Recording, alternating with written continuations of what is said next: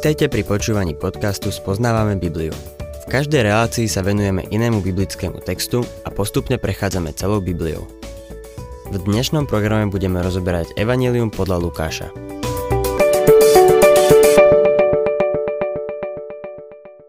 Milí poslucháči, predchádzajúcu reláciu sme zakončili textom z Lukáša 1.35, kde aniel povedal Márii Duch Svetý zostúpi na teba a zatvoní ťa moc Najvyššieho a preto aj dieťa bude sveté a bude nazvané Boží syn.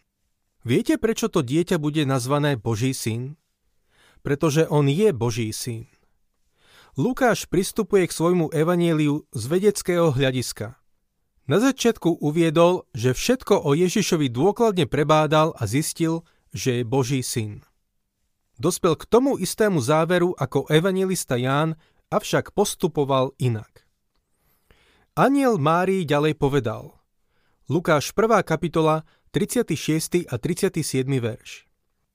Pozri, aj tvoja príbuzná Alžbeta, ktorú pokladali za neplodnú, počala vo svojej starobe syna a je už v šiestom mesiaci, aj keď o nej hovorili, že je neplodná, lebo u Boha nič nie je nemožné. Narodenie Jána Krstiteľa bolo nadprirodzené, ale nebolo to narodenie z panny. Anielové slová, že u Boha nič nie je nemožné, sú dobré a mali by sme sa ich držať aj dnes. Chcem však podotknúť, že veľa ľudí tieto slova prekrútilo a skresilo ich význam. Nič nie je u Boha nemožné, ak sa tak rozhodne. To však neznamená, že urobí nemožné, ak ho o to prosíme. Mnohí ľudia používajú tieto slova ako kliše, aby prekryli skutočnosť, že vlastne sledujú len osobné a sebecké záujmy. U Boha je všetko možné, ale je veľa vecí, ktoré nie sú možné pre nás.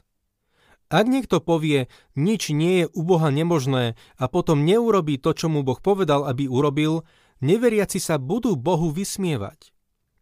Boh môže urobiť všetko, prečo sa rozhodne, pretože u Boha nič nie je nemožné. To však neznamená, že urobí všetko, čo veriaci chcú, pretože nie všetko je súčasťou jeho plánu. Je dôležité, aby sme všetko vnímali z tej správnej perspektívy, pretože svojimi slovami môžeme narobiť veľa škody. Čítajme ďalej 38. verš. Na to Mária odpovedala Som služobnica pána, nech sa mi stane podľa tvojho slova. A aniel od nej odišiel. Mária sa podriadila pánovej vôli. Anielovi povedala, nech sa mi stane podľa tvojho slova. Vtedy jej život zahalil tieň, ktorý vydržal až do Kristovho zmrtvých vstania. Jeho vzkriesenie je dôkazom jeho narodenia z Pany. Až dovtedy bolo spochybňované. Nie je možné veriť vo vzkriesenie a popierať narodenie z Pany a naopak. Narodenie z Pany a vzkriesenie idú ruka v ruke. Po nejakom čase sa Mária rozhodla navštíviť Alžbetu. Vybrala sa teda do hornatej oblasti Judska. Lukáš 1. kapitola 39. až 42. verš. V tých dňoch sa Mária vydala na cestu a ponáhľala sa do judského mesta v hornatom kraji. Vošla do Zachariášovho domu a pozdravila Alžbetu. Keď Alžbeta počula Márin pozdrav, Pohlo sa dieťa v jej lone a Alžbetu naplnil duch svetý. Zvolala mocným hlasom. Požehnaná si medzi ženami a požehnaný je plod tvojho lona. Týmito slovami Alžbeta začína svoj chválospev. V tomto evanieliu budeme vidieť ešte tri. Lukášove chválospevy sú základom všetkých našich vianočných koliet. 43. až 45.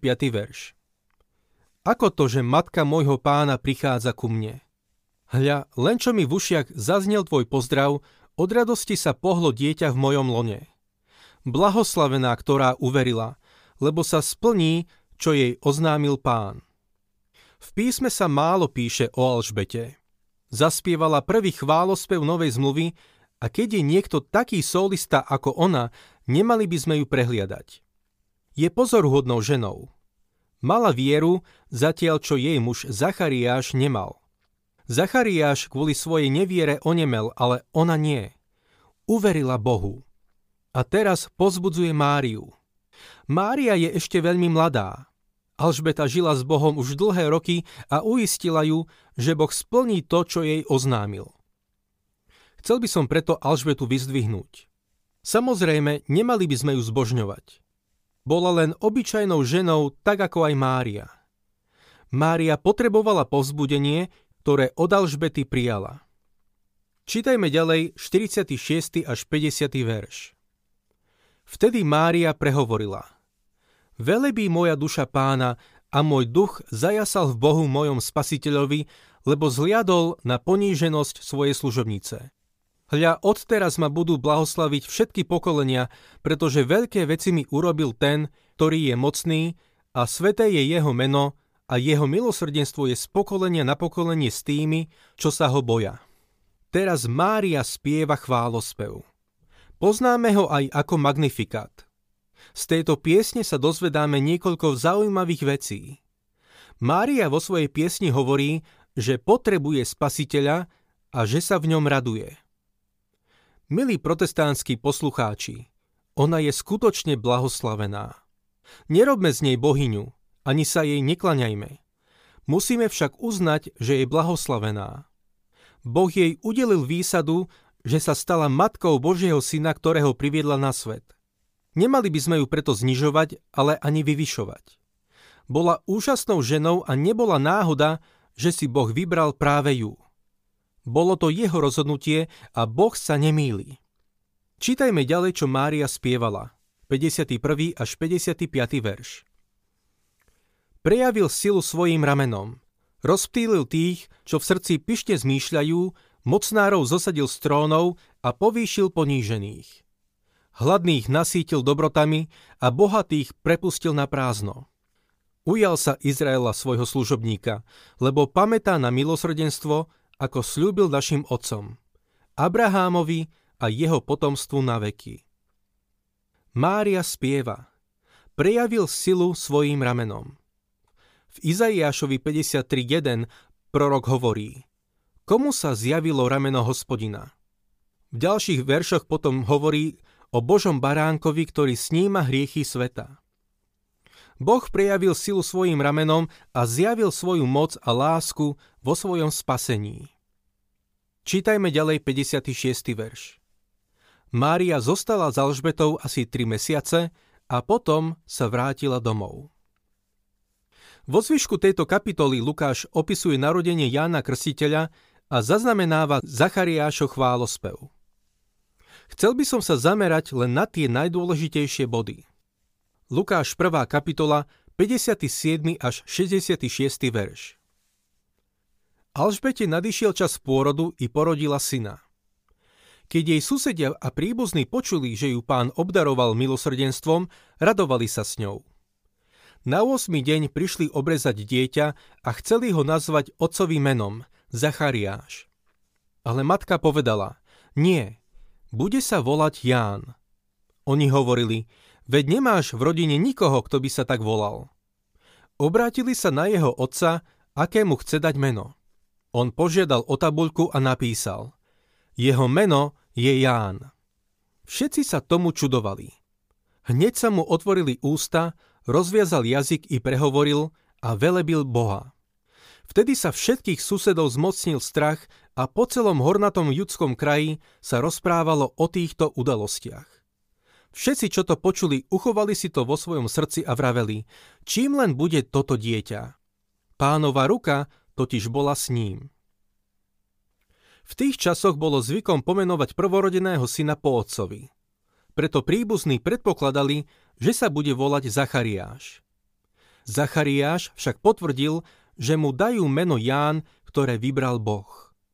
Bolo zrejme, že Ján bude neobyčajné dieťa. Hneď na to Zachariáš mohol znova rozprávať a vyjadriť svoju radosť chválospevom. Jeho pieseň je zároveň proroctvom.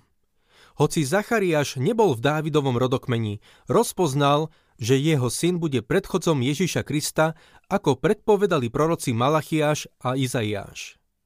Ján bude ten, čo oznámi príchod Mesiáša. Čítajme ďalej 67. až 75. verš. Jeho otec Zachariáš, naplnený Duchom Svetým, prorokoval takto. Požehnaný pán Boh Izraela, lebo navštívil a vykúpil svoj ľud a vzbudil nám mocného spasiteľa v dome svojho služobníka Dávida, ako oddávna hovoril ústami svojich svetých prorokov, že nás oslobodí od našich nepriateľov a z rúk všetkých, čo nás nenávidia. Preukázal milosrdenstvo našim otcom a rozpamätal sa na svoju svetú zmluvu, na prísahu, ktorou sa zaviazal nášmu otcovi Abrahámovi. Umožní nám, aby sme po vyslobodení z rúk nepriateľov slúžili mu bez strachu, vo svetosti a v spravodlivosti pred jeho tvárou po všetky naše dní. Boh dal Abrahamovi zasľúbenie a uzavrel s ním zmluvu. Mária, Alžbeta a Zachariáš ešte stále verili, že zasľúbenia dané Abrahámovi sa naplnia. Veľa ľudí dnes už neverí, že sa naplnia. Ak však veríme, že Boh naplní slova z Jána 3.16, mali by sme brať do úvahy aj Božie zasľúbenia, ktoré dal Abrahámovi. 76. až 80. verš A ty, chlapček, budeš sa volať prorokom Najvyššieho, lebo pôjdeš pred pánom, aby si pripravil jeho cesty a dal poznať jeho ľudu spásu v odpustení hriechov z hĺbky milosrdenstva nášho Boha, ktorým nás navštívil vychádzajúci z výsosti, aby sa zjavil tým, čo sedia v tme a v tvoni smrti a upriamil naše kroky na cestu pokoja. Chlapček rástol a mocnil na duchu. Žil na osamelom mieste až do dňa, keď verejne vystúpil pred Izraelom. Ján sa mal volať prorokom Najvyššieho. Mal ísť pred pánom, aby mu pripravil cestu. Jan vedel, že Mesiáš bol uprostred nich. Jan Krstiteľ bol veľmi zvláštnym človekom. Bol pripravený na zvláštnu úlohu, ktorú mu Boh zveril. Ak sa vám páči program Spoznávame Bibliu, budeme radi, ak ho odporúčite svojim známym a dáte like, alebo nás začnete sledovať na facebookovej stránke Spoznávame Bibliu. A ak vás niečo oslovilo alebo zaujalo, napíšte nám cez Facebook alebo na adresu spoznávame.bibliu zavinač gmail.com.